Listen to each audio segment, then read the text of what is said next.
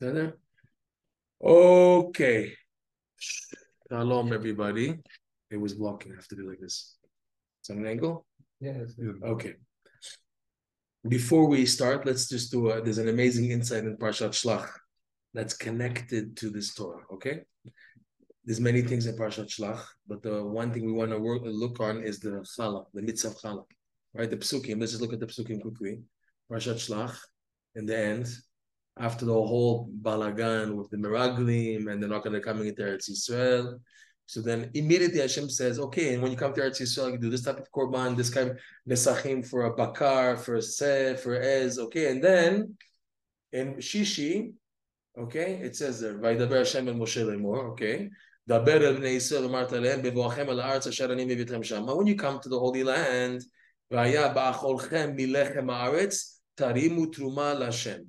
when you eat from the lechem of the land, and Rashi says this is immediately, as opposed to all the other things where it says bevoachem. Here it says ba'acholchem. So bevoachem is after kibush and chiluk. That's what Rashi says. But lechem, what he's saying, when you eat from the lechem, the truma is as soon as you enter Eretz Yisrael. Reshit arisotechem chala tarimu truma. Okay, it says the beginning of the doughs. Arisotechem, arisa is when you make a dough, right? Chala, you have to take off a chala tarimu truma. Fine. So now Rashi says the word chala is a funny word. What is chala? Then there was Rashi says in French torti. He says in French, it's like a little. You have to take something, but it doesn't say exactly what it is. And Rashi brings down from Chazal that midoraita ain't shear. You remember that? There's no shear for challah. Chachamim gave a shear. They gave a shear for this. Now what? For a bal bait, someone who's a homemaker at home, the wife is making challah. She takes off 1/24 of what? Of mem gimel beitzim. Mem gimel and chomesh. Mem gimel, 43 eggs and a fifth. So you have to take 1/24 of that. And the nachtom, a baker who makes much more, they're even more lenient. That's 148. Okay, fine. So now, Rav Nosen goes into this a lot. Rav Nosen goes into the idea of what's chatz chayav challah? 5 grains. What are the 5 grains? If you remember, chita, se'ara, shibolet shual, shifon, and kusemet. Right? That's wheat, barley, oats, rye, and spelt. Why only these 5? Because only these 5 have what's called fermentation, chametz. Only you make bread out of rice, it won't ferment. You make bread out of corn, it won't ferment. Only these 5, there's fermentation. Fermentation is that you do shehiya, you wait, you let the water and the flour sit, and at least 18 minutes, right? We know that chai regaim, and then it starts to expand. The air starts to go in, and it's fermentation. Okay, only these 5. So Nosen goes into this a lot. He says, first of all, why only these 5? These 5 correspond to the letter He. And Rabbi Nachman talks about this concept, not just Rabbi Nachman, but it's also another swarm. There's what's called the He HaDaat. That the He is what gives a person Daat. And once a person has Daat, he can give birth. So Rabbeinu says, Avram Eno Molid. Avraham Molid. Avraham with a He, he was able to give birth. Sarai wasn't able to give birth. Sarah with a He. So what's this hay? Okay, you know the Chazal, they say they take it from Eliyahu, I don't know, no, that's someone else. The hay is taken from Yud Kei Vav Kei, whatever. It's another thing with the Eravon of Yaakov, that's something else. Sorry, I'm mixing something else. This hay, it comes from what's called He HaDaat, that there's 5 things that separate our Daat from Hashem's Daat, 5 things. Rabbeinu goes into this in lesson 53. It's out of our context. I mean, if I had the whole Likud Rimon in front of me, I would be able to take a look, but I don't have the whole Likud Rimon here. It's in lesson 53 at the end that Hashem can know many things in one knowledge, as opposed to us, we have to know everything is a specific item, and it's very hard to understand. It's taken from previous Sfarim to explain them. But in short, there's what's called 5, and that 5 is Da'at, and when there's Da'at, a person can give birth. So based on this, Rav Nosen says, these 5 grains is what give a person da'at. Like it says also the Chachamim, that when does a child begin to use his brain? When he starts eating grain, right? Also, like for example, a child, his excrement is considered bad once he starts eating wheat, flour, you know, those type of things, then it's considered, you can't say a bracha in front of it, then it's considered to be a problem. Because that's when a person begins to have daat, is when he eats the 5 grains, okay? So now, what's the connection with 5 grains and daat? So he says, Rav Nosen, it's the fermentation. What's fermentation? Shehiyah. Shehiyah means to wait. He says, Rav Nosen, tachlit hayediyah asher lo neda. The greatest accomplishment of knowledge is that you don't know. What does that mean? We think that how do you become a Talmid Chacham? How do you come closer to Hashem? How do you advance your knowledge? By absorbing another page of Gemara, another page of Chumash, another Torah, another this, another learning, another mitzvah, absorbing. When you're in absorption mode, you think that this is how you're going to come close because you're just absorbing. The secret of that, Rabbi Nachman goes into this very deep, is dafka when you're pushed back and you have to wait in life. When there's waiting periods, that waiting period is like chametz that ferments you. And the fermentation creates daat. Because when you are in fermentation, when Rav Nosen goes into this, and in this lesson, Rabbeinu is going to go into this, you allow your mind to settle what it's absorbed until now. Because, for example, when you're always learning, you don't have time to think about what you absorbed, because you're always trying to learn. You have a seder, daf yomi, amud yomi, halakha. So you're always in absorbing, and you reflect a little mitbonen, but not so much because you need your time to learn more. But they want from heaven that you should organize. It's called meyashev umesader tamochim. You have to organize, structure, and settle your mind in order to be a proper keli to receive the true da'at Hashem, which is what? What's the true da'at Hashem? Or Ein Sof. Or Ein Sof is above your capacity. Even if you're to learn 1,000,000 years, you won't be able to perceive the Or Ein Sof. And yet, the goal of Am Yisrael, the goal of every Jew, is yes, to connect to Hashem's Or Ein Sof. Okay?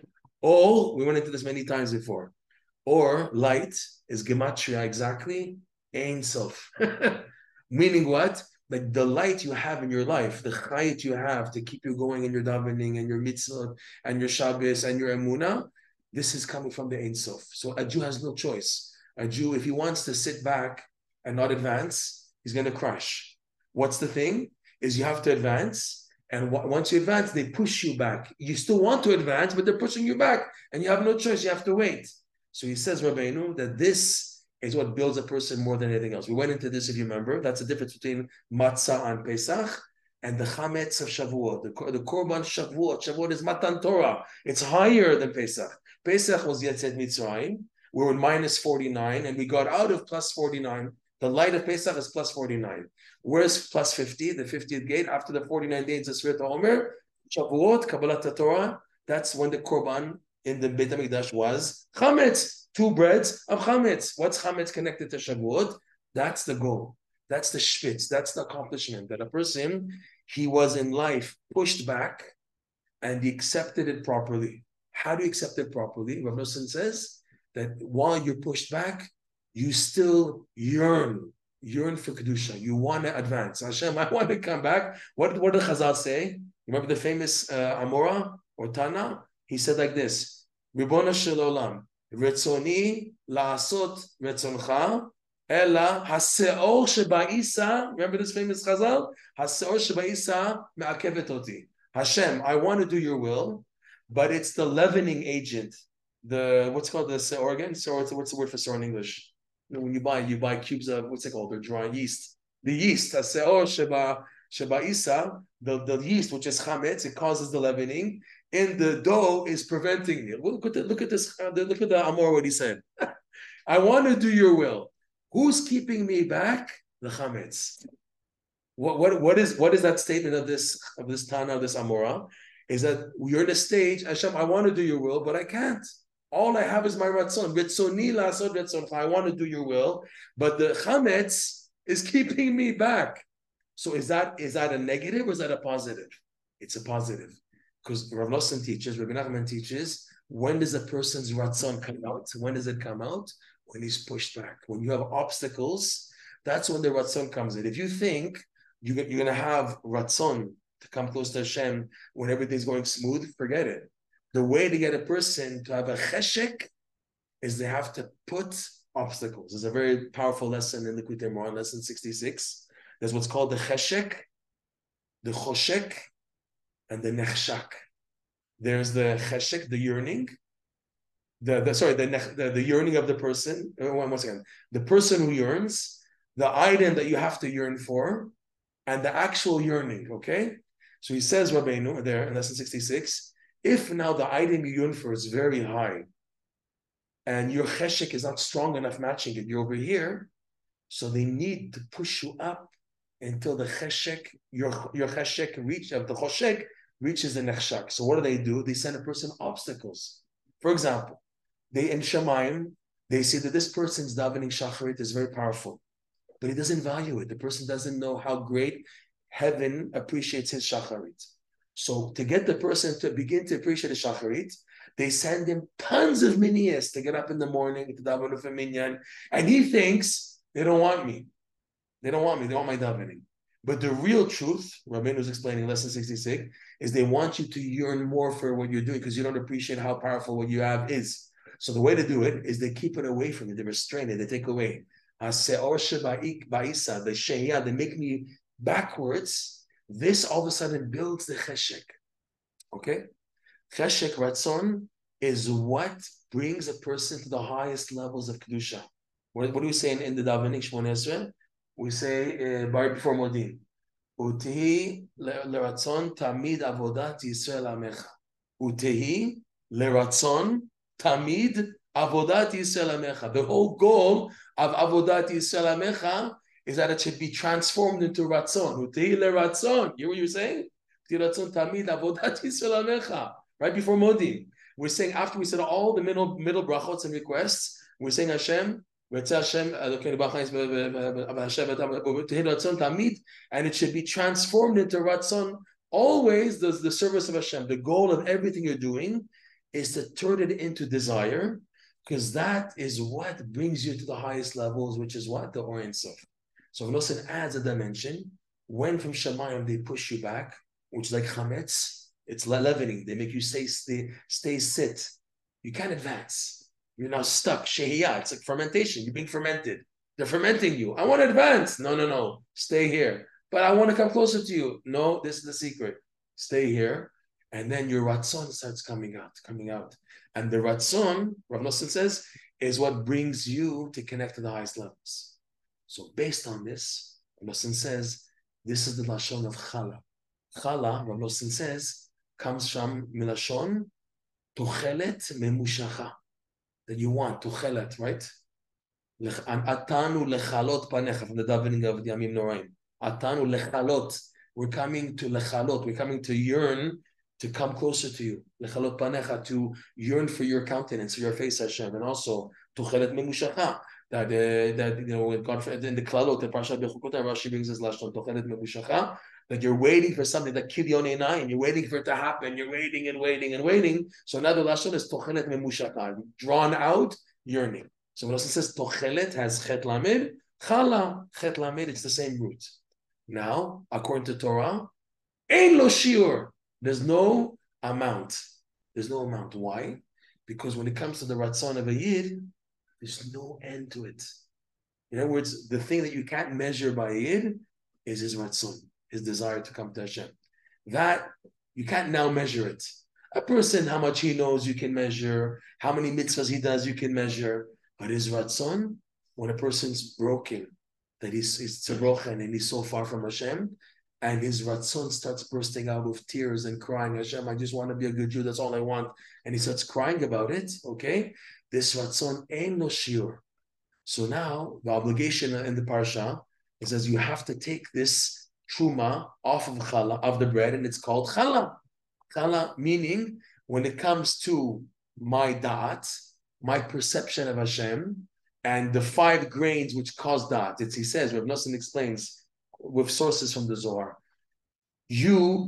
when you eat, what gets nourishment? What in the body is getting nourished when you eat? When you eat bread especially, the brain. The brain gives nourishment to your body. Ha-chokhmah techayeh. Your brain, your knowledge is what gives you nourishment. A person can be eating the healthiest food, but if his brain is not receiving the nourishment, the body can Okay, you can have people who eat good food, but they're depressed and they're sad. That means the brain is not 100% and the food is not doing the job. That's why Rabbi Nachman says simcha is the greatest kli for the brain to be in proper functioning. When it is, when you eat whatever you're eating, gives the nourishment to the brain, and the brain gives chayut to the whole body. You're being nourished. Hey Daat, we said hey. The 5 grains correspond to hey Daat. Daat is the letter hey. Okay, so your nourishment gives your food nourishes the brain nourishes you. Okay, so when we eat the main nourishment of human beings, which is the 5 grains, because that's the main thing that gives a person sustenance is bread. Nachon, they have all people of all these funny diets today. They're vegetarians and they eat only keto and everything. But you do from time to time need to eat the carbs. The reason why people are doing diets is because they've already too much carbs stored in for the past 20, 30 years. So what do you want? They have carbs already. Don't say, but how's he going to live? He has an extra 50 kilos of carbs in his system that he can use. It's not a problem, okay? But we're talking about a normal person who has nothing to eat, you know, he's skinny and everything. He needs to eat bread, okay? What nourishes from the brain? From the bread, the brain, and the brain nourishes the body. So when you're eating the 5 grains, there's an obligation, a mitzvah, to take off a truma called challah. And this challah is the idea of the ratzon. In other words, this bread is going to be fermented. And this is fermented, it ferments your brain also. When you eat the fermented bread, what the bread does, it also allows your daat, in order to become true daat, it has to be fermented, which means a sheyah. In other words, the food you're eating causes you in your life also to have ikuvim. The Chacham could have said, you know, I'm not going to eat seor, no isa, nothing. But you need seor sheba isa. And he says, I want to do your will. That's what they want from Shemaim sometimes. What they want from you is just your ratzon. You can't do anything. You can't do anything. When you get pushed back, you can't do anything. All you can do is to yearn for Hashem. Okay? There was a Breslover, Rabbi Nosen. He passed away in the year 1984, and he was very sick. His last 4 or 5 years, he was in bed the whole day. He wasn't functioning at all. He had typhus when he was a kid. So when he got old, it came back to him, and he was in bed. And he said, what could I do now to serve Hashem if I didn't have the advice of Hidbodidut? Because what is Hidbodidut, basically? What is Hidbodidut? In Hidbodidut, you're expressing your ratzon. Your point, the goal of Hidbodidut is to open up your heart. Shifri kamayim libech. That's the idea of Ratzonot, okay? So going back, when you're taking the challah off of the challah, of the bread, of the dough, it's basically you're giving to Hashem your Ratzon. So that's why Midah, right? Rav Nosen says, according to the Torah, there's no amount of challah. Chachamim added for a Baal Bait, 24 out of 43. And also, why 43, by the way? There's a nice chidush here, just on the side. We'll go into this a little bit. The shear for challah is what? 43 beitzim. Because that was the measurement of the omer that they had in the desert. When they got the omer from the manna, the shear, the amount the Chachamim measured was 43 eggs. That's a lot. 43 eggs is about almost 1,000 grams, you know, of wheat and water together. The wheat, sorry, the flour. The flour before you add the water. That's a kilo, you know. That's till today over a kilo. You know, when you're mafresh challah, if it's around over a kilo, right? Under that, you don't take off challah. Okay, what's this measurement of 43? 43 is gematria. The 1/5 we'll leave on the side because it's only 1/5. But the 43 is gam. Mem gimel beitzim is also the word gam also. So Nachman in another lesson. Lesson 2, part 2, says there's a klipa called gam. And this klipa is hinted to in the pasuk regarding the famous story with Shlomo HaMelech, if you remember, that 2 prostitutes, 2 zonot came to Shlomo HaMelech, Jewish women, and they both had babies, and one died. And the one that was alive, the baby was alive, both women were claiming that was the child. What actually happened is that one mother, she sat by accident on her baby and killed her baby. So what did she do? They were sleeping, they were dorming in a room together. They were renting an apartment together, these 2 mothers, these 2 zonot. So the one who lost her baby, what did she do? She switched, she put her dead baby in the bed of the other woman and she took her live baby. When she woke up, she saw her dead baby. She looked at her and said, this is not my baby. She said, of course it is, it's yours. So they're fighting over who was the true baby. So they brought it in front of Shlomo HaMelech. Shlomo HaMelech, he heard the argument. he said, okay, this lady says the live baby is hers and the dead baby is the other one. And this lady says also the opposite, that the live baby is hers and the dead one is hers. They both say that the live baby is theirs. So he said to his advisors, bring me a sword, please. They brought him a sword. He said, I have an idea. I'll cut the live baby in half and each one will get half of the baby. So the real mother, what did she say? She says, no, don't kill my baby. You let her keep the baby, just don't kill my baby. Let her keep it. And everyone says, why not? You know, we should, gam li begam lach, both I shouldn't have and you shouldn't have, gizol, start cutting. So Shlomo HaMelech said, that she has the rahmanut, true compassion, and she doesn't, that's a sign that she's the real mother, okay? So she used the wording, the wicked lady, the one who was wrong and was lying. She said, "Gam li v'gam lach." She said, "I shouldn't have, and you shouldn't have." So he says, Rabbi Nachman, that's in 2, towards the at the very end. Okay, he says, "There's a klipa that doesn't like birth, doesn't want Jewish people to be in the world, and it's called the klipa of gam." That's why she said, "I shouldn't have, you shouldn't have gam." I also, the word gam literally is I also shouldn't have, you also kill the child. So he says, he brings out Rabbi Nachman from this, that there's a klipa, an evil force called gam, that doesn't allow for childbirth to take place. That's why she used the word gam. And he says there, just to go on, the tikkun is to say, when a woman is having difficulty in childbirth, and there's a danger, chas v'shalom, of losing the child, he says it's a segula to say, mizmor letoda. Why? In Mizmor Letodah, Hari Hashem Kol Haaretz is exactly 43 words. 43 words, right? Mizmor Letodah, Hari Hashem Kol Haaretz, 43 words in that psalm. And he says the 43 words counters the klipa of gam wants to kill the child. So now in our context, okay, we said Avram eno molid, Avraham molid, Sarai eno molida, Sarah molid. Avraham is able to give birth. Not Avram, with the hay, he's able to give birth. And the hay is coming from the hay at Daat, which comes from the 5 types of grains. Okay, fine. So now he says, Molid. He says, when you have Daat, you're able to give birth. So in our context, the klipa of gam is the exact opposite of the Daat. You got it? Because he said, Avraham gives birth. And the klipa of gam doesn't want to give birth.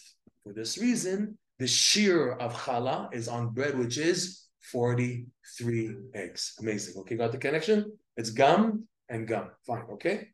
What else did I want to show you guys? What's this idea that Chachamim came and gave a shear? Why did the Chachamim add 24 out of 43 eggs for a homemaker, a woman or a man who makes bread at home, Challah at home, and for a baker, 48? Why the shear? The Torah says, "Ain shiur, just take whatever." In other words, it's showing that your ratzon is endless. Midoraita, it's ain lo shiur. Why did the Chachamim come and add? Because the Chachamim saw that people will lose the ability to have proper ratzonot. Everyone has proper ratzonot. The same thing, for example, the initial institution of avodah shebalev zot tefillah. What was tefillah? The Rambam brings this down. You remember this famous Rambam? Ibn Nachman quotes this Rambam. Until Anshe Knesset Hagdolah, every Jew was davening according to their own words. Every Jew, there was a mitzvah, there's a mitzvah, one of the 613 mitzvot is to daven. There was no initialization of making a shmon esrei. So what did every Jew do? On their own, in their own words, in their own language, they would do their personal shmon esrei, but in their format. They would do shebach hamakom, praising Hashem, bakashot, requests, and then hoda'ah, giving thanks, right? When Anshe Knesset Hagdolah came along, the Holy Assembly came along, they saw people stop davening. Because people are going, when you're going through life is crazy. All crazy things happen in life. Life is not just like black and white, when you're a child and you're reading in books, everything is clear. Life is upside down.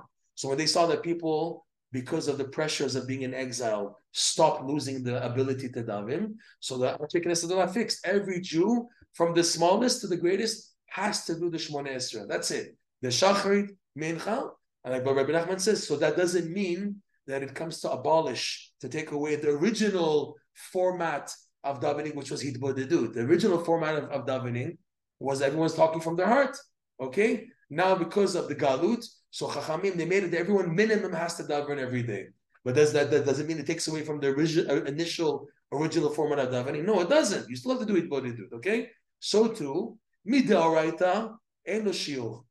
because really the ratzon of a Jew is endless.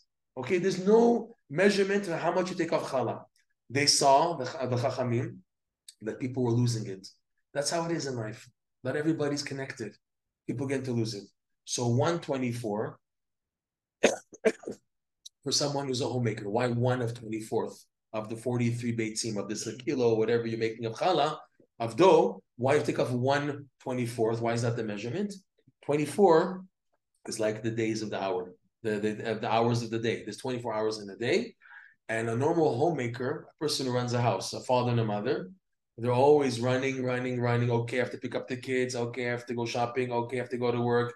People get stuck in the cycle of the 24 hours. So to remind them that there's a Hashem in the world, so 1/24th is the shear, okay? Now that's for someone who that's enough. In other words, enough of a reminder is 1/24th to remember Hashem is guiding your life.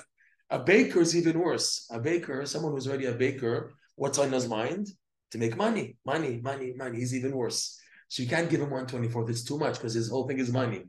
So for him, it's 1/48th. What's 48? Moach. He doesn't have a brain. The guy who became a baker and is now working for his parnasa, okay? So money is an issue. Money. So for him, it's a smaller amount because you can't overload on him because he's stuck in the ta'ava, what to do. First, bring him out of the desire for money, which is 1/48. Give him a brain. Let him be a man. And then he can do 1/24th if he's a Baal Bait. Okay, understand? But this is the shiur that Chazal gave, okay? All this is just something on the parsha. I had to go into this to show you how it's connected to the lesson. It was a bit complicated, a lot of details, but it was pretty clear. Yeah, it was okay? Fine. Let's now continue with this lesson. Let's try to finish this paragraph. We're stuck on this paragraph, believe it or not, for about 6 months. 6 months on the Seif Vav. So it's Torah Kav Dalet. It's Seif Vav, okay? Everything's connected. Everything's connected. Even what we spoke about now, it's going to be connected to what we're going to hopefully go into now. In this Seif, you're going to see that Rabbi Nachman works very hard to connect Emunah to every part of the lesson. Every part of the Torah that he spoke about until now, until this point, he's working very hard to bring psukim to show the connection. Why? Because emunah is the main key to reach the next part of the lesson. This lesson has 3 parts. The beginning part, which we focused on for almost over a year, is on simcha, doing mitzvot b'simcha, and that's the key for getting a person out. He's stuck, a person stuck in his galut. The way to get him out, ki b'simcha tetzeu. You have to get out by being b'simcha.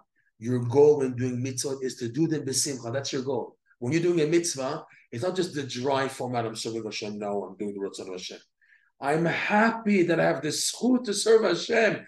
Thank you, Hashem. I'm so appreciative. I appreciate I have tzitzit. Oh, and I have my pants, and my kippah. I'm appreciative of all the tiny things. I keep Shabbos, I do Yom Kippur, I give tzedakah. I appreciate it and I'm happy about it. It's a schut. It's a schut. It's not like the dry, okay, I go to shul every day and the person has like the Tisha B'Av face and every day he's like, eh. What is this? Come on. You're going to be stuck and the person's sad and depressed and nothing's moving in life. No wonder. What do you want? What's the key? He says, simcha. He says clearly, what lifts a person out of the klipot is simcha.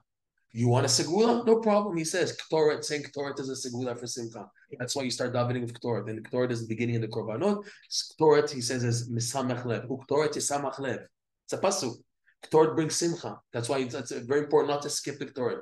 The people who are depressed by the way they're davening, you know, they started hodu. They don't study. What is this? You skip the whole thing is to get the simcha and the davening. What gives you better chances of being happy? Not to skip the Ktoret. And if you're saying Torah already, you have the korbanot. Ideally, a Jew shouldn't skip anything. What is this? You know, Rabbi Nachman once rebuked his brother, Rabbi Yechiel.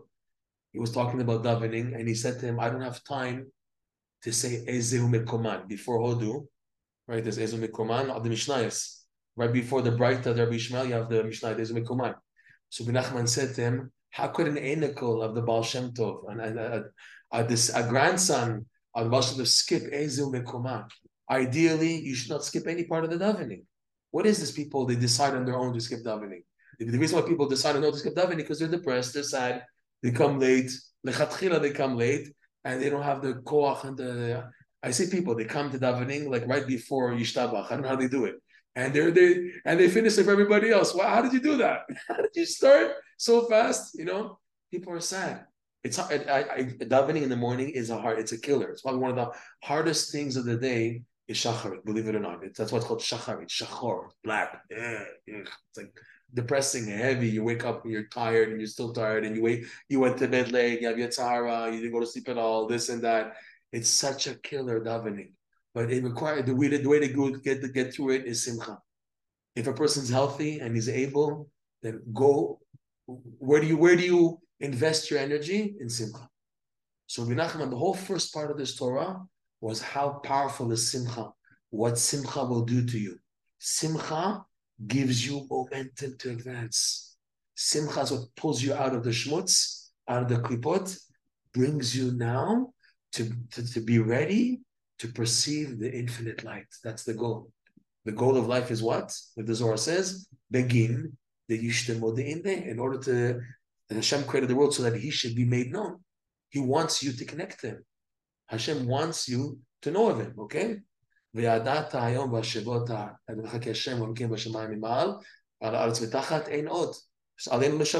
wants, the goal is, you should know that Hashem is God. To know is, yeah, I know once in a blue moon. To know is 24 hours, 24/7, to be aware of Hashem in your life. Okay. So now what's the prerequisite for that? That's the simcha. The simcha now leads to this stage. This stage now is you're going up and up and up and up and up. Now for the next level, you have to now bring something from a higher level down to you. And that's called emunah. That's the prerequisite for this, for the next part of the lesson. The next part of the lesson, which is paragraph 7 to the end of the Torah, is now being able to the process to receiving the light of the Keter, what we spoke about, the bounce, the chametz, and everything. That's the final stage. What can I do to make sure that I'm on the right track? Is that always emunah is above me, and emunah is always a part of my life. Okay, it's always in everything. Meaning, especially when I'm learning Torah, Daat, we'll go into that today. When you are concerned with developing your sechel, what's first and foremost is I'm learning in order to enhance my emunah. There's a big chidush. I'm not learning now just to be like a gadol hador and a gaon and a person who's a thinker. I'm learning Torah in order to know how much I don't know of Hashem. Because the more you know, when you're learning Torah properly, the more you know, the more you see how much you don't know. Megale tefach, mechase tefachayim. Whenever you reveal one tefach, you just cover two more. You go one step forward and two steps back. It's unbelievable, Hashem. With emunah, the more you open up your awareness. For example, when you begin, if you want to open up a sugya, okay, I'm just picking something randomly. You go into the idea of the slav. I just realized right out because my neighbor, he bought slav. Have you ever seen a slav before? It's unbelievable. I've never seen a slav. Quail. It's type of a kosher bird. We don't eat it. I don't know why. It comes from Egypt. It's like a little brown, but it's chubby. That's what the Jews ate in the desert. And they're in the parsha, and they're complaining about that there's no meat. So Hashem sent slavim. If now you open up the world of this sugya, why did Hashem choose slavim? What's this word slav, shin lamed vav, which is connected to shalev, when it has gematria and kabbalah, something else, and that they die dafku to this. If you start now going into all the poskim, all the midrashim, all the Zohar, all the gemaras, and it doesn't end, okay? So you begin to go into an inyan, and you begin to see, like you opened up a world, which is you just began to touch it. Like it doesn't end. Any sugya in the Torah is like endless. It's like one detail, another detail. Every time you open up a new detail, open up a new room, like it has another 100 doors behind it. What did I do? So why should I learn? You learn to enhance how much you don't know. That's the goal. He says, it's that one statement. Tachlit haYediah shelo nedah. The goal of that is to know how much you don't know. So what happens then? When you realize how much you don't know, you have no choice but to strengthen your emunah. You're automatically emunah is enhanced. You do believe in Hashem. That's why you want the Daat of Hashem. You're in that direction, and He opens up a world to you that you just touch the like the Chazal said, like a like a hair coming out of milk. You remember, like a dog licking the yam. You remember the expressions Chazal gave? One Amora said about his Rebbe, I didn't even touch his Daat, like a dog licking an ocean, which is like nothing. A dog, melaklek et ayam.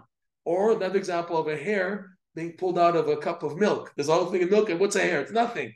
So too they said, I didn't even begin to touch how much he knows. I only touched a little bit. That's how it is in Judaism, in Yiddishkeit. When you're learning Torah the right way, you're always of the attitude, I know nothing. You have a guy, he's finished Shas Poskim, and then how does he think of himself? I know nothing. What are you talking to me? In his mind, he knows so little. The people are laughing. You know, Alvai if I knew what you know. But why is it that he sees himself as knowing nothing? Because he's learning Torah the right way. He's learning Torah that it opens up that I see how much I don't know. I see how much I don't know. That's what a person puts emunah in his daat. And always that's forefront. The goal of my learning is to enhance my emunah. Tachlit ha'yediah shelo neda. The goal of knowing is to not know. That's the goal, which means what? It means enhance the emunah. Okay, fine. So Rabbeinu, in this paragraph, starts bringing many psukim to, and he does it so much because he wants to reiterate to you how it's so important to put emunah d'sechel. So again, let's just go over this quickly and let's finally finish this paragraph. Okay, you have to draw emunah, faith, into the blessing of the intellect. Don't think intellect is the goal; it's not. There's something higher than it, and that's what emunah. You hear that? You shouldn't rely on the sechel in itself.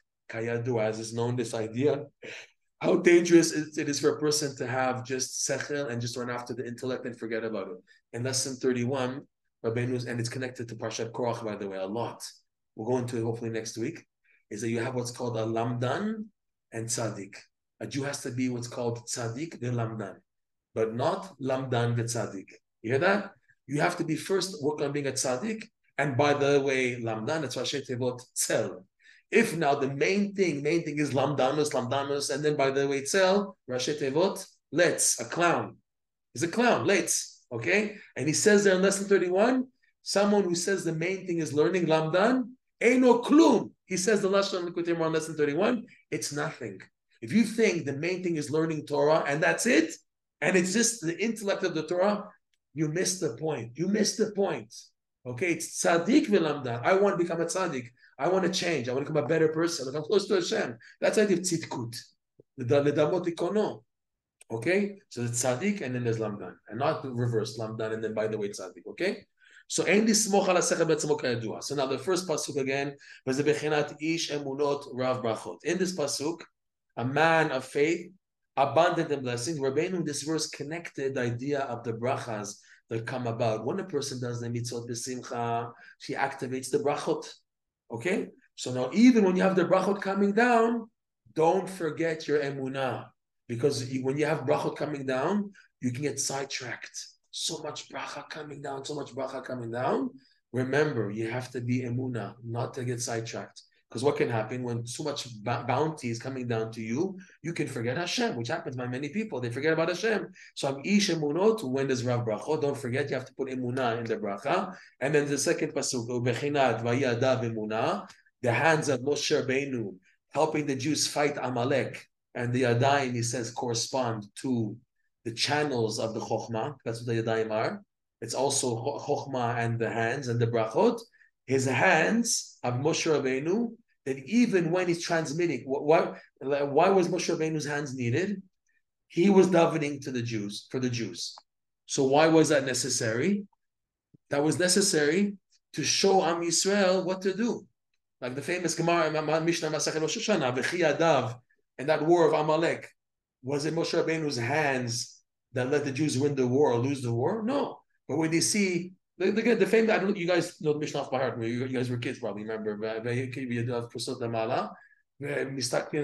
lesson of the Mishnah in Masachet Rosh Hashanah? The Jews would look up to heaven and they would start davening.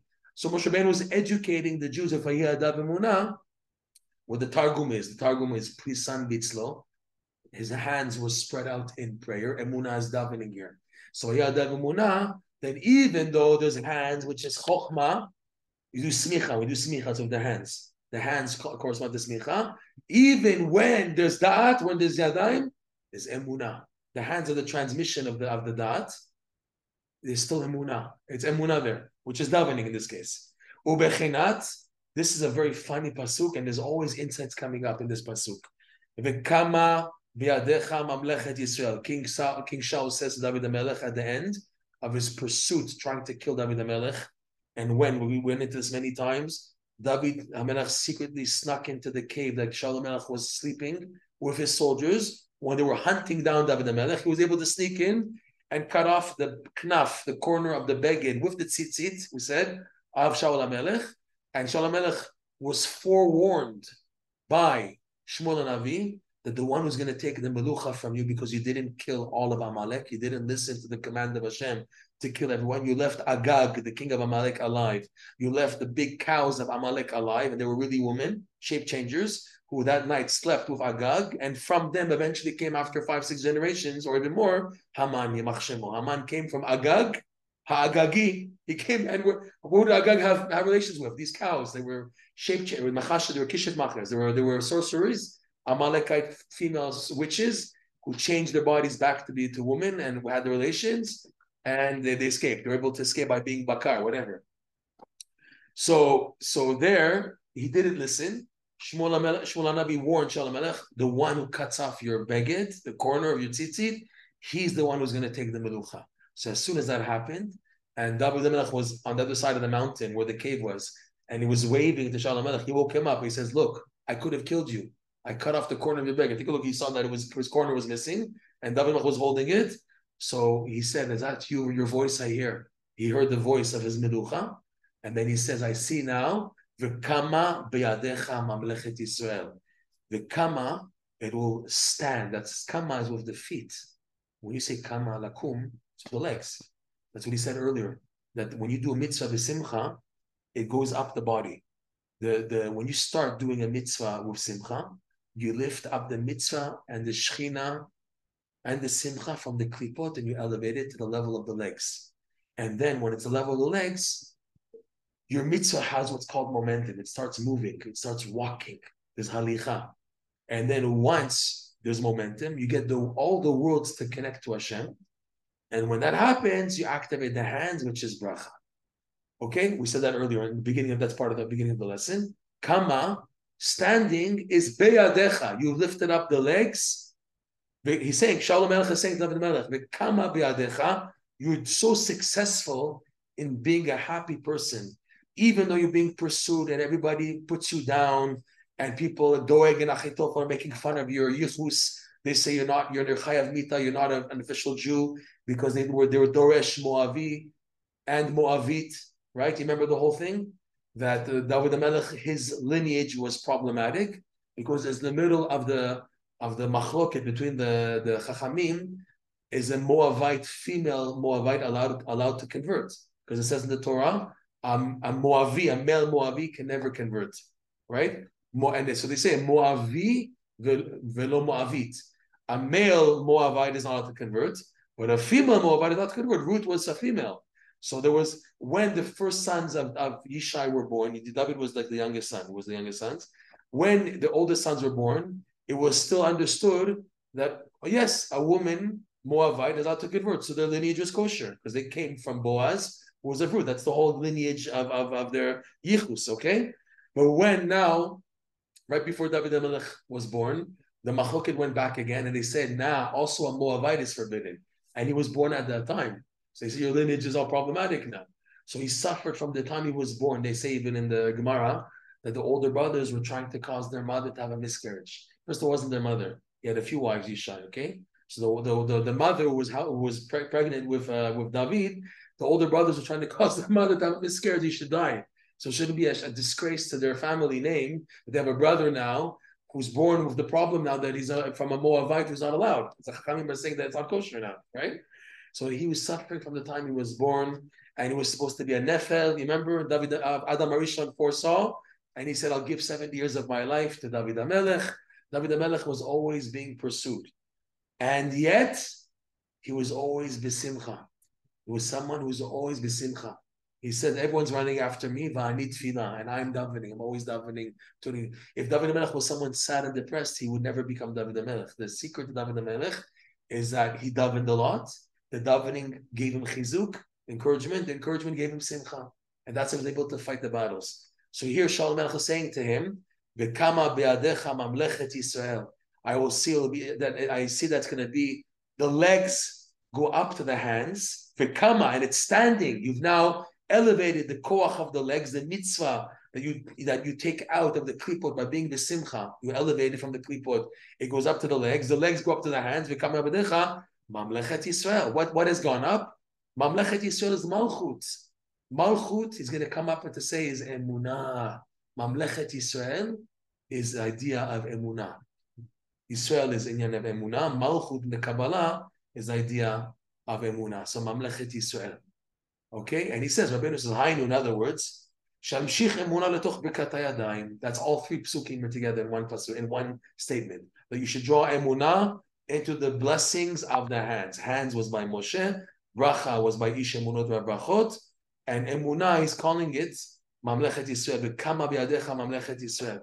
That's the idea of emunah. And then we said, V'zeh b'chinat, the fourth pasuk, where he connects the idea of the Kohen, because the Kohen, Birkat Kohanim is with the hands, right? Birkat Kohanim is with the hands. And he brought that pasuk earlier, that Birkat Kohanim, V'yisa Aharon et yadav el ha'am v'yvarchem. Aharon raised his hands to bless. So now, where's emunah there? This pasuk that Elkanah tells Eli, you forfeiten.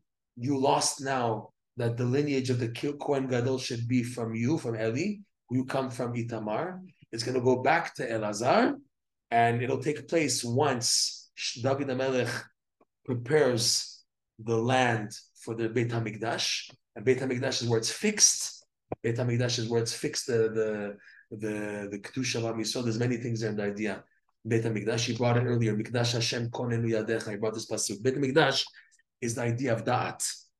So when the Daat starts officially with the fixed building that did Beit HaMikdash, until now, there was only a Mishkan. There was Shiloh, there was in the desert the Mishkan, Shiloh, and Eli, the whole story of Elkanah and Eli was still by Mishkan Shiloh, where it was a temporary place. Even the Pasuk in the Torah says that I will allow you to sacrifice on a Bama so long as there's no Mishkan. If there's a Mishkan in Beit HaMikdash, forbidden Bama. You have to go to the Mishkan or Beit HaMikdash to offer the Korban. If there's no Mishkan or Beit HaMikdash, then Bamot. But now, once the Beit HaMikdash was built, even if the Beit HaMikdash is destroyed, you can't go back to do a Bama. The Bama, which was like a sacrifice anywhere in the field, that was allowed only in between Mishkan, Beit HaMikdash. Once Beit HaMikdash was built, no more Bamot. It's Asur, Isur Bamot it's called, right? Called Isur Bamot. That was the whole thing with Eliyahu Navi. How could he have done a bama on Har Carmel? And the whole story with Eliyahu Navi, they said it was an exception. That was just an exception. There was a Mishkan. He showed, there's halakha, a lot to do. But because it was a dangerous time for Am Yisrael, and the major Kiddush Hashem was needed to subdue the idolaters of Baal, so Eliyahu Navi had to offer a bama, okay? But going back, Beit HaMikdash is considered something which is concrete, solid, fixed. That's the idea of Mikdash, and that corresponds to Da'at, we're going to see, okay? The Mikdash. So now he says that the Elkanah told the Eliyahu HaKohen, you're going to eventually lose your right to be Kohen Gadol from you and your children. It'll go back to Elazar. It will start with Tzadok HaKohen, who will be the first Kohen Gadol in the actual Beit HaMikdash that King Shlomo will build. So Baniti Lo, he says, Elkanah says to Eliyahu HaKohen, and I will, he's quoting Hashem, he's a prophet in the name of Hashem, Ubaniti Lo Bait Ne'eman, I will build for him a faithful house. Bait is the idea of bracha. That's why it begins letter bet. Bracha and bait are connected because a bait is where you bring the bracha into. Birkat habayit. You heard this term? Birkat habayit, the blessing of the house, because a bayit, like the letter bet, has an opening where inside the bracha comes. So the bracha that you activate, where the hands of the kohanim, he says, has to have in it also emunah. Ubaniti lo bayit ne'eman. What's the ne'emanut that Eli HaKohen did not have?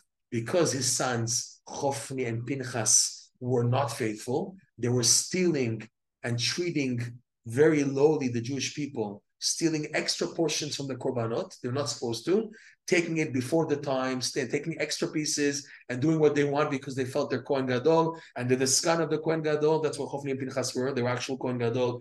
Eli HaKohen was too old. He couldn't be, he was over 80, 90. He was shaking. His hands couldn't do the korbanot as a Kohen Gadol properly. So it was given over to the Sgan, and the second Sgan was the other son. So Chofni and Pinchas, right? I mean, it's not the same Pinchas as obviously Pinchas ben Elazar, even though it's a holy name, but here it's derogatory, it's degrading. Chofni is explained as Chofen, that he was just taking what he wants. Pinchas, I don't know yet that much, but they say, the Arizal says they were the Gilgul of Nadav and Avihu, of Kain veHevel also, and they did it, and also one Sefer says that they were Nitzotzot of Bilam, the sons of Bilam. That's why they were just bad. They were bad. We went to that once, right? Because they're called Bnei Belial. Belial, Beliol. And it says Gematra Bilam. The Pasuk says in Shmuel Aleph, chapter 24, that the Chofni and Pinchas were Bnei Belial. They were acting without a yoke, doing what chutzpah, doing what they want. So the commentary points out Belial is Gematra Bilam. So he says, Nirali, it seems that they were sparks of Bilam, Harasha, these two sons, Chofni and Pinchas. That's why they were deserving to die.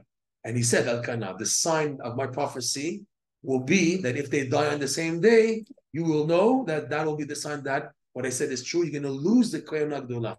Why are you punished, Eli HaKohen? Because he didn't rebuke enough the sons. He should have stopped them totally. He said he was afraid of them. He said he was so old. He said, "What are you doing? You're acting wrongly." They didn't listen to him. Shut up, old man, they said to him. Like that was the attitude to their father, Eli HaKohen. He was a tzaddik. And the sons were like, we don't listen to you. Who are you to tell us what to do?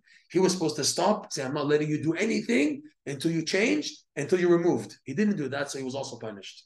He was also punished. Because the honor of Hashem should come before the honor of his sons. He was honoring his sons too much. Okay? So here again, Ubaniti lo bait ne'eman. Elkanah says, Tzaddik HaKohen will have what's called the bait ne'eman. Why? Because he will be in the time. Bait Ne'eman means in the time of the Beit HaMikdash, as opposed to a Mishkan, Shiloh, and everything. Bait, it's fixed. The Beit HaMikdash is fixed, and we're going to need that coming up for the Kedusha. V'zeh bechinat, here, this pasuk now. This is where we left off last week. Emunatcha bikal kedoshim. Here, Kodesh. What is Kodesh? Zeh bechinat mochin. In the Kabbalah, the intellect, the mochin, which is Daat, is called Kodesh. First of all, what is Rabbeinu trying to say on the Pshat? That when you have Kahal Kedoshim, the assembly of Kedoshim in plural, so they say Kedoshim is Chochma and Bina, and Daat automatically. So when you have Kahal Kedoshim, you have to put in it Emunah. So Emunatcha, your faith is in the Kahal Kedoshim. With this Pasuk, Rabbeinu is showing that as much as you are absorbing Daat and Chochma and Bina, everything, you have to make sure you put emunah. That's the pasuk saying. Emunatcha bikal kedoshim kodesh bechinat mochin. That as much as you advance, you have to put emunah in the kodesh. Kodesh is, why is chokhmah called kodesh? Because the idea kedusha is it's the initial source of receiving. Kodesh kedusha is chokhmah, and the way of chokhmah is afterwards everything else in the world comes from Chokhmah. Again, the Sefirot, we'll open the map of the Sefirot. Okay? I'll put it like this. You have to put it closer, right? Like this. Can they see that? No, they can't see that. They can see that. You can see that, right? So you see, Keter is on top. Chokhmah is the one first to receive. This is the better one here. This is the way they received in this map over here. So you see there's Keter, and then Chokhmah is right after the beginning. Yeah, that's okay. The beginning stage is Chokhmah.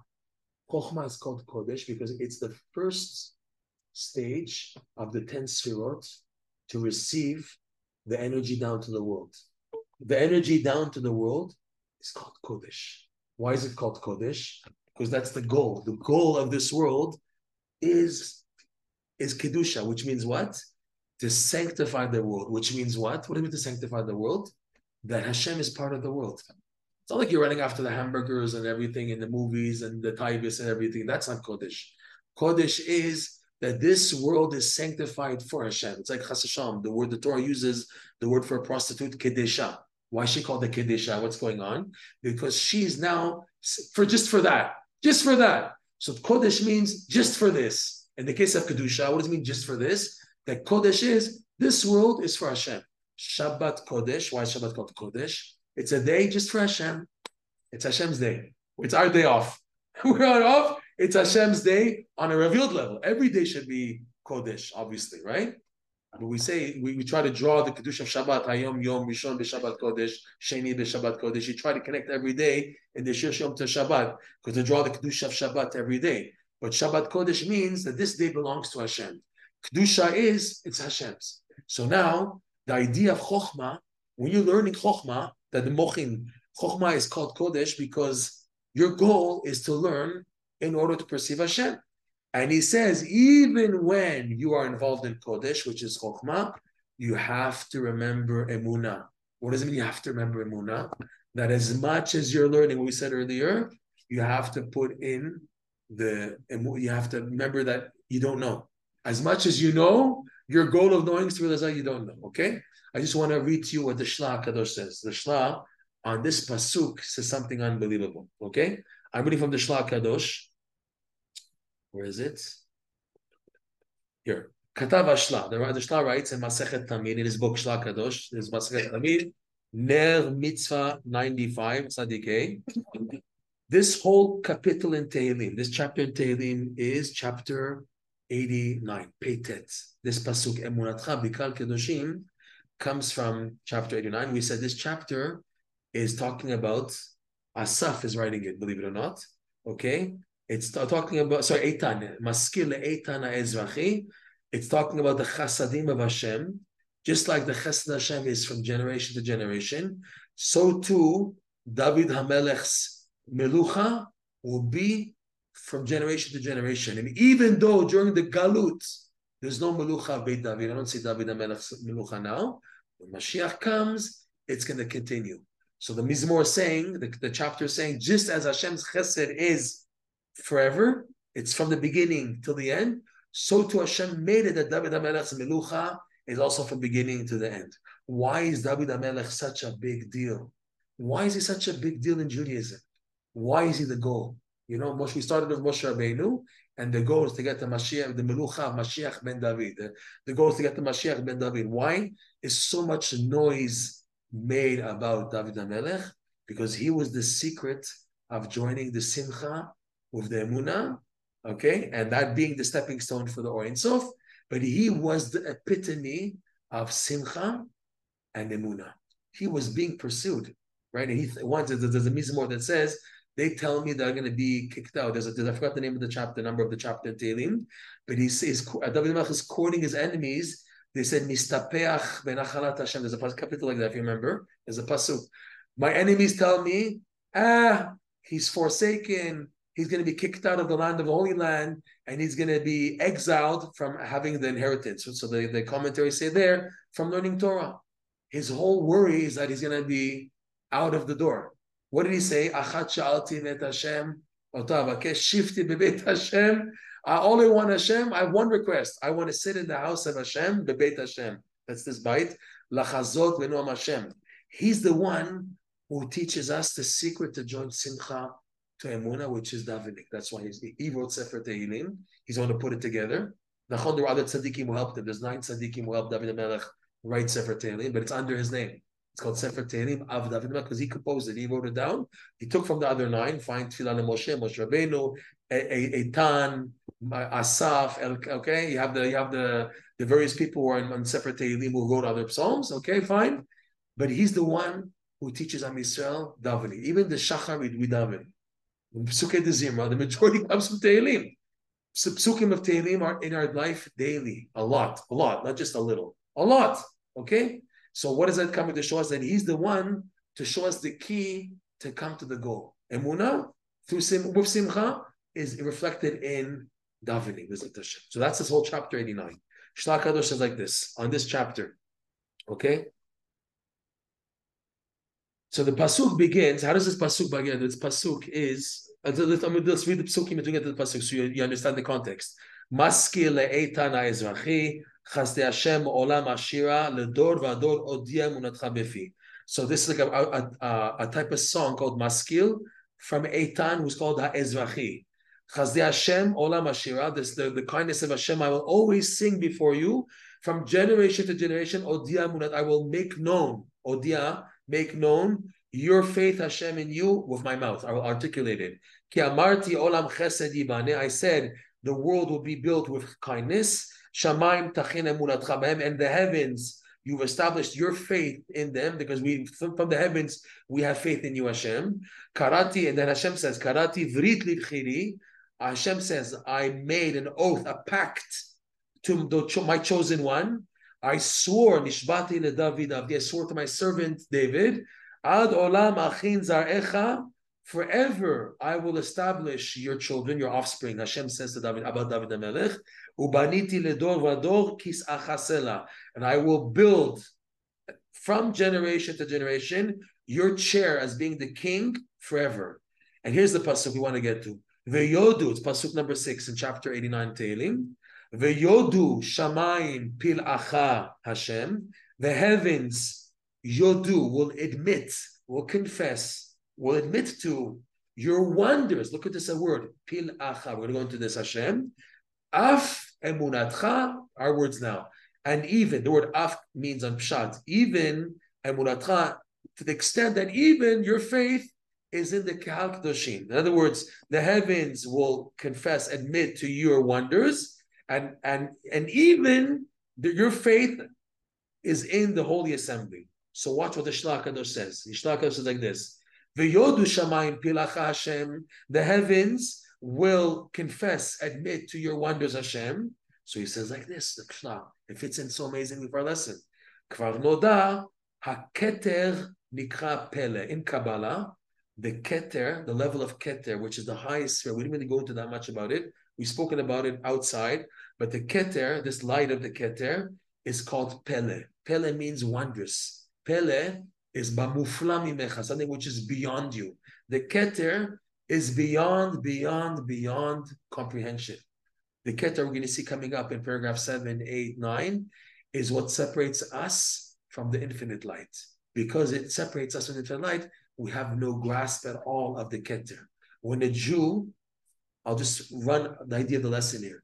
When a Jew is being besimcha in life and things are going amazing, and then he reaches a level where he adds in emunah, he's advancing and he's on track because he's making sure there's emunah at every stage, the Keter now is ready, he reaches now the Keter. The Keter is available to give him the infinite light. What does the Keter do? It pushes a person back. Why that on the simple level? Because the Keter you can't grasp. It's called a Pele. So because it's a Pele, it pushes a person backwards because you can't grasp the Keter.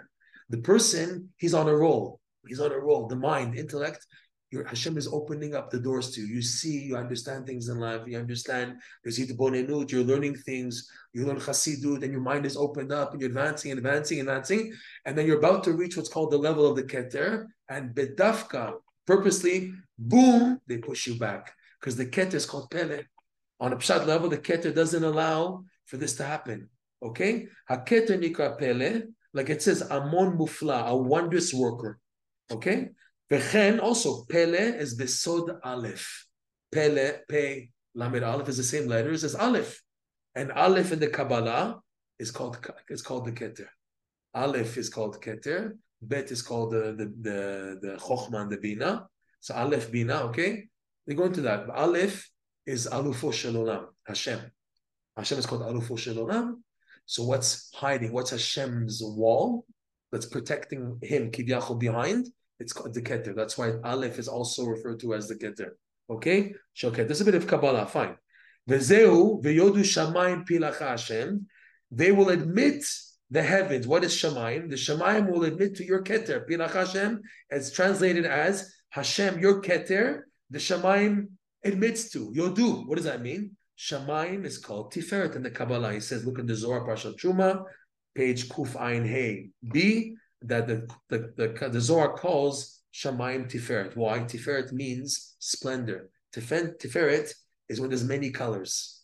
So the Shamayim, the heavens, are always changing colors. There's clouds, it's black, it's green, it's blue, it's white. There's changing colors in the heavens. Sometimes the orange fog now in New York. You have orange also. Okay, red, a red sky, the sun, you know, the sky with all the influences of the stars and the moon and the sun, they change the color of the heavens and the clouds also, right? So because of that, because there's many colors in the sky and it's always changing, it's always moving, that's Tiferet. Okay? So Shamayim in the Kabbalah is called Tiferet. So now read this pasuk. V'yodu, they will confess to, admit to, Tiferet, which is a lower sphere on the Kabbalah. Here's Tiferet again, the map. Oh, open the map every time. Okay? So here's the map. See here? Here's Keter. And here all the way down, it's all the way down, the middle is Tiferet. So v'yodu shamayim, it will admit to, shamayim is Tiferet, will admit to, meaning it recognizes pilacha, the Keter, pilacha Hashem, the Keter. This is the Shlach explaining it. The Keter is being recognized by Tiferet, meaning what? That you've zocher to bring down the light of the Keter down to Tiferet. Okay, let's go on in the Shlach HaKadosh. Where is it? Okay, so that